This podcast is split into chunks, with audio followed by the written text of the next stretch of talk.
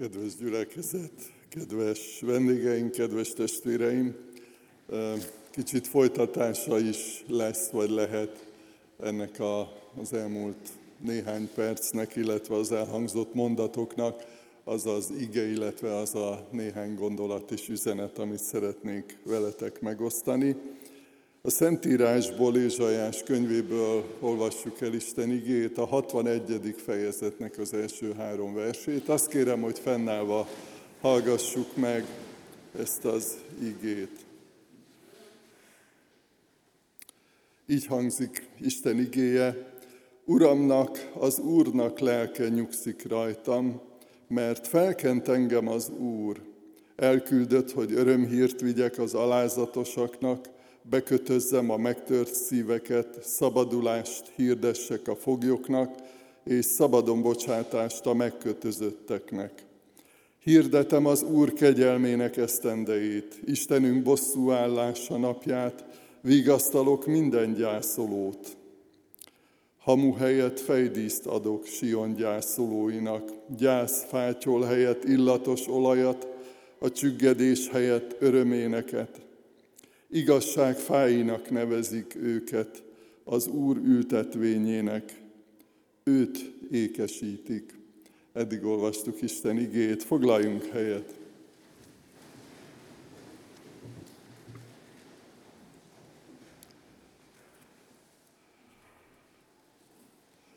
Kedves gyülekezet, kedves testvéreim, kedves vendégeink!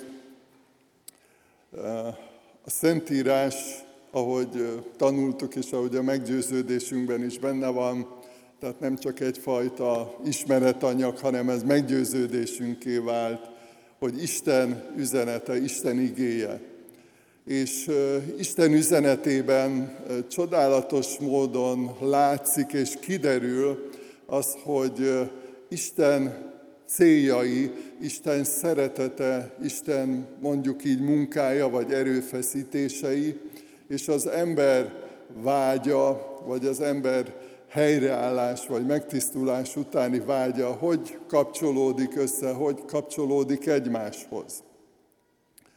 Ugye a hitetlenségünk miatt, az engedetlenségünk miatt reménytelen helyzetbe kerültünk, és volt bennünk egy ilyen vágy, hogy szeretnénk új életet kezdeni, szeretnénk megváltozni, szeretnénk másképp élni, és olyan jó lenne, hogyha ez a világ is, ami körülvesz minket, az is megváltozna, vagy más lenne, más lenne a hangulat, más, hogy gondolkodnának, éreznének az emberek. Tehát, hogy van egy ilyen egészséges belső vágy az emberekben, és hát ez amiatt van, hogy sajnos a hitetlenségünk miatt eltávolodtunk, elhidegültünk Istentől.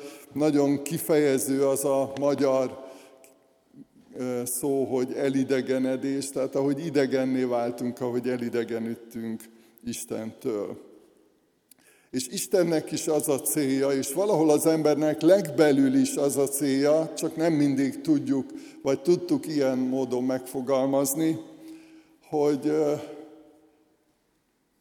együtt legyünk, hogy visszakerüljünk, hogy helyreálljunk, hogy az eredeti, a teremtésben kapott ajándékokat élvezve újra Istennel egy közösségben lehetünk.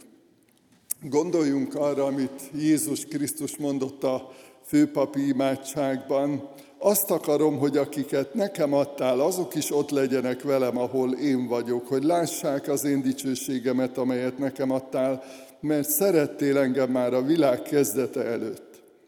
Nagyon megható, ahogy Jézus Krisztus imádkozik ezért, hogy olyan jó lenne, ha mi is ott lennénk, ahol ő van. Velünk akar lenni. Ez nagyon megható és, és biztató. És ugyanígy az emberben is megvan ez a készség, ez az érzés, mert hogy egyébként ez a természetes és ez a normális, hogyha Istennel megbékültünk és rendezett kapcsolatban vagyunk. Ugyanebben a könyvben, tehát Ézsajás könyvében olvasunk egy fohászról, egy kiáltásról, amiben az ember nagyon jól megfogalmazza a bajba jutott ember, a, az Isten ellen fellázadt ember, és ennek a következményeit viselő ember felkiált és megfogalmazza az óhaját. Ezt olvassuk, hogyha valaki szeretné figyelemmel kísérni Ézsajás könyvében a 63. fejezet 19. verse ez. Olyanok lettünk, mintha sohasem uralkodtál volna rajtunk, mintha nem a te nevedről neveztek volna el. Bár csak szétszakítanád az eget, és leszállnál, hogy meginogjanak előtted a hegyek. Gondoljunk arra, hogy Jézus azt kérte az imádságban, hogy velem legyenek, mármint hogy az emberek, az övéi, a tanítványai. És az ember is azt érzi, hogy olyan jó lenne, ha, ha lejönnél. Tehát az Isten hitükben benne volt ez a vágy, hogy közeledni akarnak Istenhez, és azt érezték, hogy sokféle módon próbálkoztak felemelkedni, vagy közeledni Istenhez, de hogy önmagában az emberi erőfeszítés kevés, hogy szükség volt erre az isteni ajándékra és csodára, hogy ő szétszakította az eget, és lejött az Úr Jézus Krisztus, az ő egyszülött fia eljött erre a világra. Isten ajándéka az, hogy megmenti az embert, egy olyan lehetőséget, egy olyan erőforrást, egy olyan valóságot hoz és mutat, amivel mi helyreállhatunk. Tehát így is mondhatjuk, hogy elénk jött, vagy közel jött, jelezte, hogy szeret minket. Az Úr Jézus Krisztus testetöltése, ugye más szóval inkarnációja, amit karácsonyi ünnepkörben szoktunk ünnepelni, ahogy eljött erre a földre, és ahogy ugye a húsvéti ünnepkörben ünnepeljük, ahogy feláldozta magát, és ahogy feltámasztotta őt az Atya. Azért fontos ezt újra és újra átgondolnunk, és értékelnünk, és nagyra értékelnünk, mert ez a reményünk, amiről hallottunk a Balázs a legelső igeverset, amikor felolvasta a reménységről. De nem a mi emberi teljesítményünk, nem az, ahogy mi tudunk, vagy ahogy mi próbálkozunk Istenhez kapcsolódni, hanem ahogy ő megtette az első lépést. Így fogalmazza meg az igaz, hogy mi azért szeretünk, mert ő előbb szeretett minket. Ő volt az, aki tényleg szétszakította az eget, és lejött. És a pünkösdi ünnepkörben ugye egy héttel ezelőtt ünnepeltük a Szentlélek kitöltetését, és itt ebben a részben, amit felolvastunk, ebben is olvastunk arról, hogy az Úrnak a lelke nyugszik rajtam, az Úrnak a lelke megérintett. Tehát azt látjuk, hogy, hogy Isten teljességgel rendelkezésre bocsátotta önmagát ilyen értelemben, vagy másképp fogalmazva, mindent megtett azért, mindent elkövetett azért, hogy helyreállítson minket, hogy jó útra tereljen minket, hogy rendeződjön az életünk, rendeződjön a, a, a múltunk és a jelenünk és a jövőnk. Úgyhogy ha arra vágyunk ma, hogy szeretnénk közeledni Istenhez. Erre is biztat az igaz, hogy közeledjetek az Istenhez, és közeledni fog hozzátok. Hogyha szeretnénk megváltozni, ha szeretnénk új életet kezdeni, akkor ez a jó hír, hogy egyrészt Isten is azt szeretné, tehát neki is ez a célja, másrészt pedig, hogy ő mindent, szó szerint mindent elkövetett és megtett azért, hogy erre nekünk lehetőségünk legyen.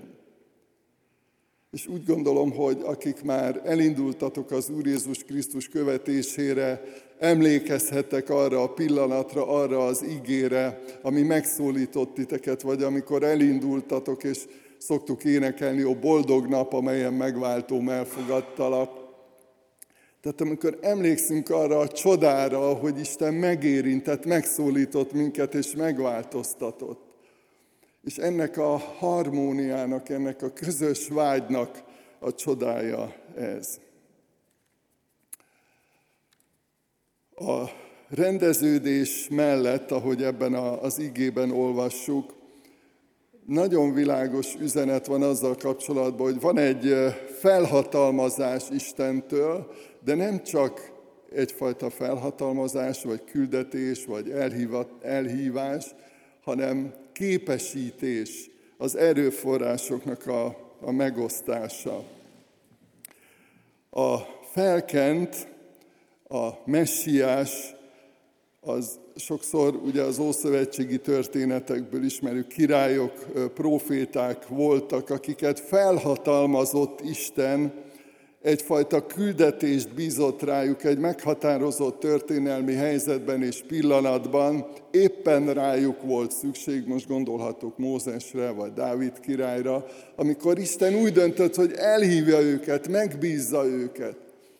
És ők sem gondolták magukról, hogy ők lennének a legjobb vezetők, vagy ők lennének a legjobb választása Istennek, de mégis engedelmesek voltak erre, majd még a végén vissza fogok térni. Egy olyan küldetés, a felhatalmazás, ami mögött az örökkévaló Isten van, és azért is fogalmazza így a próféta, hogy Uramnak, az Úrnak lelke nyugszik rajtam. Nem csupán egy emberi vállalkozás vagy igyekezete ez, hanem Isten hatalma, Isten megbízása és Isten erőforrásai vannak mögötte. Tehát picit szárazabb szóval vagy kifejezéssel, amikor valakit Isten felhatalmaz, elhív, akkor az e, egyfajta tisztségre vagy, vagy feladatra hatalmazza fel, meghatározott feladatra gondolhatunk itt a, a kegyelmi ajándékokról szóló tanításban, amikor a tanításról, profétálásról és sok olyan meghatározott küldetésről, feladatról van szó, ami mögött Isten van, tehát nem csupán emberi vágy vagy emberi szándék. Gondoljunk Dávidnak a felkenetésére, amikor őt királyá választotta Isten. Sámuel, proféta, fogta az olajos szarut, és felkente őt testvérei jelenlétében. Akkor az Úr lelke szállt Dávidra, és attól kezdve vele is maradt. Tehát itt is ezt a kettőt látjuk együtt. Isten meghozta a döntését, megbízta Dávidot, jelezte, ugye Sámuel próféta volt az, aki megértette, látta Isten szemével a történetet, az embereket, és tudta, hogy ő az, tehát Dávid az, akit Isten elhívott, vagy megbízott erre a szolgálatra, és azt is hozzáteszi az ige, hogy az Úr lelke száll Dávidra. Tehát nem csak a saját tehetsége, nem csak a saját emberi erőforrásai, hanem Isten lelkének az erőforrásai és ajándékai szálltak rá, és azt olvassuk, hogy attól kezdve vele is maradt. Az Úr Jézus Krisztus bemerítkezésének a történetéből két verset szeretnék felolvasni. Amikor az Úr Jézus bemerítkezett, azonnal kijött a vízből, megnyílt a menny, és látta, hogy Isten lelke galamb formájában aláereszkedik, és őre ászáll, és hang hallatszott a mennyből. Ez az én szeretett fiam, akiben én gyönyörködöm. Tehát itt megint ez a két valóság, ami megjelenik, látható. Egyrészt a választás, az Isten döntése, hogy elküldte a fiút, hogy felhatalmazta, hogy kiválasztotta, hogy ő a messiás, hogy ő a szabadító, és emlékszünk már a proféciákban is, ugye, amikor elhangzik, hogy nevezd az ő nevét Jézusnak, mert ő szabadítja meg népét bűneiből. És a kiválasztással, a felhatalmazással együtt Isten lelke aláereszkedett és őre szállt. Elhangzik a kijelentés, ő az én szeretett fiam, akiben gyönyörködöm. Tehát az identitás kérdés is rendben volt, hiszen ő is tudta, meg aztán a környezetében is, akik hittek, Istenben, akik hittek Istennek, az igéknek, az ígéreteknek, azok láthatták, hogy tényleg ő az, ő a messiás, másrészt olyan erőforrásokat kapott ugye a mennyei atyával való azonossága miatt is, ami meghatározta az ő földi szolgálatát. Akkor is, ha megszólalt, és lehet, hogy csak néhány mondatot mondott, azt mondták, hogy hát nem úgy tanít, mint az emberek, mint az írás tudok, hanem úgy, mint akinek hatalma van. Tehát a szavaiban, a szavai mögött van meggyőző erő. És emlékeztek Pálapostóra is, amikor azt mondja, hogy én nem, nem okoskodni akarok, amikor beszélek Istenről, hanem azt szeretném, hogyha meggyőző erő lenne a szavaimban. Hogy Isten meggyőzze a hallgatókat, vagy amikor a leveleket írta, meggyőzze az olvasókat, hogy meggyőző erő legyen a gondolataimban. A megbízás és az erőforrás is Istentől fakadt. Így hangzott a feladatkör. Elküldött, hogy örömhírt vigyek az alázatosaknak, bekötözzem a megtört szívűeket, szabadulást hirdessek a foglyoknak, és szabadonbocsátást a megkötözötteknek. Egy világos, majdnem mondhatjuk így, hogy munkaköri leírás, tehát hogy mi a feladat, mi a dolog, mi a munka. És egy krisztusi közösségben, egy krisztusi gyülekezetben nagyon sokféle feladatkör, vagy munka van, ahogy hallottuk most éppen, ugye a gyermek bibliakör volt a, a, a szemünk előtt, vagy a fókuszban, és hogy azért is szoktuk így megosztani egymással a, a beszámoló formájában, hogy mi történik, hogy milyen szolgálatok vannak, mert sokszor el sem tudjuk képzelni, hogy egy másfajta munkában, egy másfajta szolgálatban mi minden történik. És azért jó, ha tudjuk egyrészt az imádság miatt, másrészt, hogy tudjuk ilyen módon is támogatni egymást. De milyen sokrétű, ugye az evangélium hirdetés, a vigasztalás, a segítő vagy szeretett szolgálat, a gyógyítás, a tanítás, a bátorítás, a vezetés, és sorolhatnám. Mennyi minden van, amit Isten gyülekezetében, a Krisztusi közösségben csinálunk, mert hogy nagyon sok ilyen van, és sokszor lehet, hogy nem gondoljuk végig egészen pontosan, hogy most akkor ma mi a feladatom, de mégis a tanítványságokán benne vagyunk ebbe a szolgálatba. És ehhez a feladatkörhöz, vagy mondhatjuk így munkaköri leíráshoz is kapunk erőforrásokat. Ezt olvastuk, az Úr lelke nyugszik rajta, bölcsesség, értelem lelke, tanács, erő lelke, az Úr ismeretének, félelmének a lelke. Illetve gondoljatok arra, amikor az Úr Jézus a zsinagógában felolvasta ezt a proféciát, és azt mondta, hogy ma teljesedett be ez az írásati fületek hallatára, ezt idézte, az Úr lelke van rajta, mivel felkent engem, hogy evangéliumot hirdessek a szegényeknek. Azért küldött el, hogy szabadulást hirdessem a foglyoknak, vakoknak szemük megnyílását, hogy szabadon bocsássam a megkínzottakat, és hirdessem az Úr kedves esztendejét. Nem lehet, nem tudjuk másként csinálni, csak Isten lelkének a vezetése által. Úgyhogy ő ajándékoz meg minket önmagával, az ő gondolataival, az erőforrásaival, és így tudtak a korabeli tanítványok is bátran hirdetni, bátran elé állni, az emberek elé állni, és így tudták azokat megtenni, amikre Isten késztette és indította őket. Isten megbíz, Isten elküld, és nagyon jó, hogyha olyan emberek közössége vagyunk, akik tudjuk, hogy mit bízott ránk Isten. Olyan is elképzelhető, hogy vannak olyan időszakok vagy élethelyzetek, amikor nem biztos, hogy tudjuk. És sok ilyen beszélgetésem volt már, amiből az derült ki, hogy hát nem, nem tudom, hogy mi lenne az én szolgálatom, mi lenne az én feladatom. Ez ugye egyrészt egyfajta vezetői felelősség is, hogy, hogy segíteni mindenkinek megtalálni a helyét, úgyhogy a vezetőkért is imádkozzunk.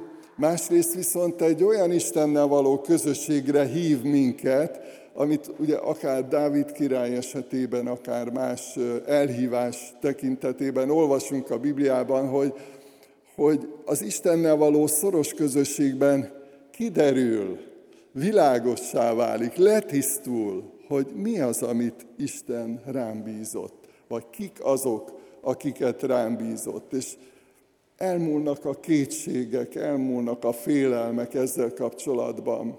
Tehát biztatok mindenkit, hogy imádkozzunk ezért, hogy ez a fajta küldetés, hogy mi az, amit Isten rám bízott, ez világos legyen mindenki számára, aki az Úr Jézus tanítványa. És a következő, az utolsó néhány mondat arról szól, hogy milyen válaszok születtek, és milyen jó lenne, ha ma is születnének válaszok az isteni elhívásra. Pálapostól azt írja egy helyen, hogy Isten munkatársai vagyunk. Olyan bátorító gondolat ez is, hogy, hogy Isten nem egyfajta cselédnek hívott minket, hanem azt mondja, hogy munkatársaknak hívlak, befoglak titeket, átölellek titeket, és csináljuk együtt. Menjünk együtt. Isten munkatársainak hív el minket. Egyfajta együttműködésre hív. Nagyon érdekes ez a két kifejezés, egy, egyrészt a, a szimbiózis, ami egy olyan életközösségre utal, amikor két egyébként önálló személyiség, de szoros együttműködésben létezik és él, és a szünergia, ez is egy idegen szó, ami meg azt jelenti, hogy együtt dolgozunk, tehát nem csak kapcsolódunk egymáshoz, nem csak ragaszkodunk egymáshoz és azonosulunk Isten gondolataival, elveivel, szeretetével, hanem együtt is dolgozunk. Tehát amikor ő dolgozik, én is dolgozom, és emlékeztek arra az Úr Jézusi példára, amikor azt mondja, hogy vegyétek magatokra az én igámat. És ez azt jelenti, hogy, hogy beállunk mellé, és most így mondom, együtt húzzuk az igát. Tehát ez nem a mi igánk, vagy nem csak a mi felelősségünk, hogy egyedül valahogy küzdködjünk a dolgokkal, hanem azt mondja, hogy vegyétek magatokra az én igámat.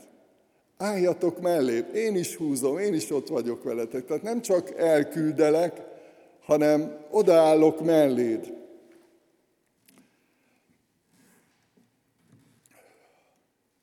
Az első válaszunk, az első jó válaszunk a küldetésre az engedelmesség. Úgy gondolom, hogy akik átéltétek már ezt, hogy Isten megbízott titeket, vagy elhívott egy meghatározott szolgálatra, feladatra, és itt nem csak egy élethosszig tartó küldetésre gondolok, hanem lehet, hogy egy mindennapokban megtörténő szolgálatra most menjél, segíts valakinek, vagy, vagy egyszerűen valami hétköznapi, most így mondom, de isteni küldetésre is gondolhatunk. Milyen sokszor felvetődnek bennünk kérdéseket, Uram, én nem vagyok elég erős, nem vagyok elég ügyes, nem vagyok elég okos, nem vagyok elég tapasztalt. Lehet, hogy néha szorongunk, félünk egy ilyen küldetésben. Vannak kérdéseink, sőt, vannak kételjeink. Az Úr Jézus, amikor elküldte a tanítványokat, hogy menjetek el, tegyetek tanítványokká minden népeket, akkor azt olvassuk a Máté evangéliumában a 28. fejezet végén, hogy a tanítványokban kételyek voltak. Tehát egy ilyen csapatnak, egy ilyen hadseregnek mondta az Úr Jézus, hogy tegyetek tanítványokká minden nép, hogy tele voltak kétségekkel. Pedig akkor már találkoztak a feltámadott Úr Jézussal. Kétségek fogták el őket, de nagyon sok bibliai elhívási történetet tudnánk most említeni Mózestől kezdve, akik úgy érezték, hogy alkalmatlanok, hogy méltatlanok. És mégis elhangzik a felhívás, a megbízás. Menj el ahhoz, akihez küldelek. Aztán gondoljatok arra, eh, ezen sokszor csodálkoztam, hogy van olyan bibliai elhívási történet, amikor Isten megmondta előre a profétának, hogy neked mondanod kell, de nem fognak rád hallgatni. Hát nekem nem mondta Isten ezt, amikor elhívott szolgálatra, de rosszul esett volna biztos, tehát hogy nem tudom. Na, nagyon kemény dolog valakinek egy olyan küldetésbe beleállni, ami, amire azt mondja előre, azt mondja neki Isten, hogy nem lesz eredménye, vagy nem lesz sok látható eredménye. Nem fognak rád hallgatni. Hogy lehet így elindulni? Mikor azt mondja Isten, hogy menj és mond. Van egy csodálatos bibliai történet, amikor Péterék halásznak egész éjszaka, és az Úr Jézus mondja, hogy vessétek ki a hálóitokat. És Péter ott mond egy mondatot, ami azt hiszem, hogy nagyon sokat segít nekünk az eligazodásban. Uram, egész éjszaka haláztunk, és nem fogtunk semmit, de a te szavadra kivetem a hálót. És megtörtént a csoda. De ez, ez a hit volt benne. Amit ő mond, de a te szavadra kivetem a hálót. De a te szavadnak engedelmeskedem. De amit te mondasz, amit te akarsz, azt megcsinálom. Ézsaiás, ugye, akinek a könyvéből olvastunk, az elhívás történetében azt mondta, hogy itt vagyok, engem küldj. Lehet, hogy szorongunk, vagy félünk ettől, mert nem, nem látjuk magunkat alkalmasnak, de, de az elhívás mögött soha ne felejtsük el, hogy az elhívás mögött, a kiválasztás mögött mindig az örökkévaló és minden tudó Isten van. Nem emberi találmány.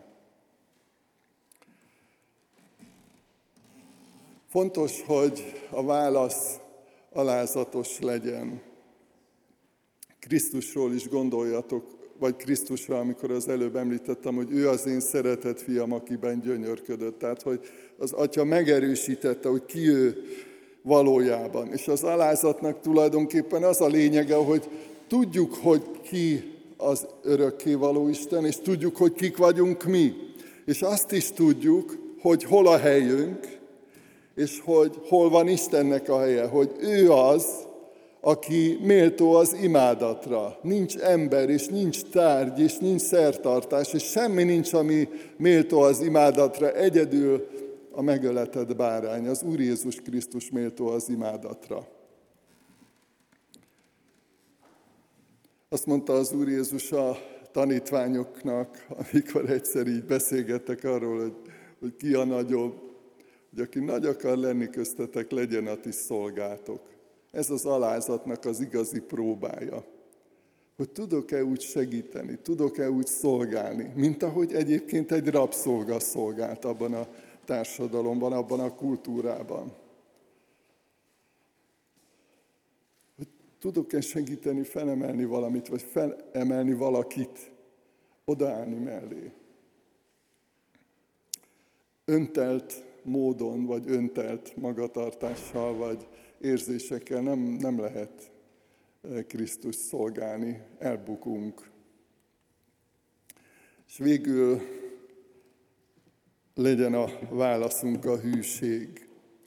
Úgy gondolom, hogy akik bármilyen szolgálatban vagytok, tudjátok, hogy ez egy hatalmas kihívás mindig hűségesnek maradni Istenhez. Amit ő mondott, amit ő várt, amit ő kért, mert annyi minden körülmény, olyan sok kísértés, olyan sok, akár önmagunkkal kapcsolatos kérdőjel felvetődik,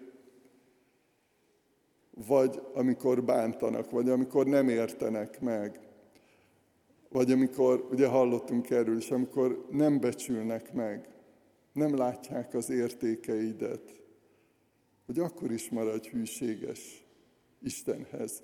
Az Úr Jézus, amikor a tanítványoknak a tanítványság lényegét magyarázza, akkor azt mondja, hogy maradjatok én bennem. Maradjatok én bennem, és én ti bennetek. Nélkülem semmit nem tudtok cselekedni. A mi identitásunk Krisztusba gyökerezzik. És csak akkor tudunk valamit tenni, hasznosat tenni, gyümölcsözőt tenni, hogyha hűségesek vagyunk. Legyen a válaszunk engedelmesség, alázat és hűség. Most ezért szeretnék imádkozni, mielőtt hangosan imádkozom, néhány pillanatot hagyok a csendes közös imádságra is, és utána majd befejezem.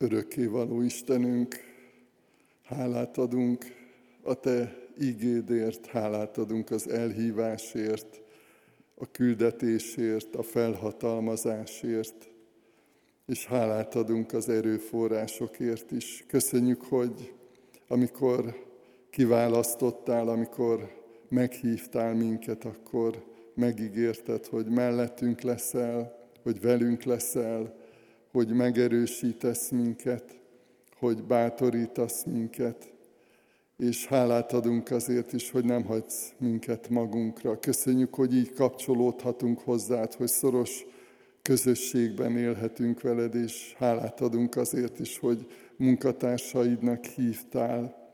Segíts, hogy így gondoljunk önmagunkra.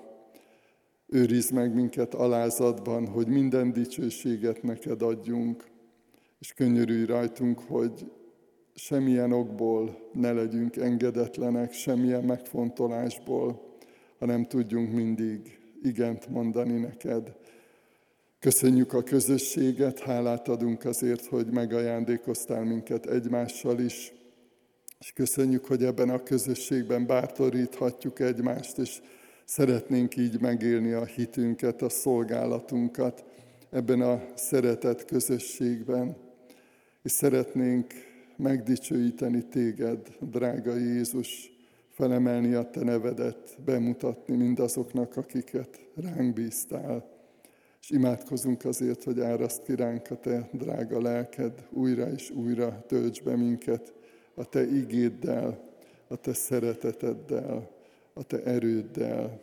Köszönjük, hogy bizalommal és őszintén kérhetjük ezt, imádkozhatunk ezért. Amen. Énekelni fogunk egy éneket, megtaláltam Jézus útját.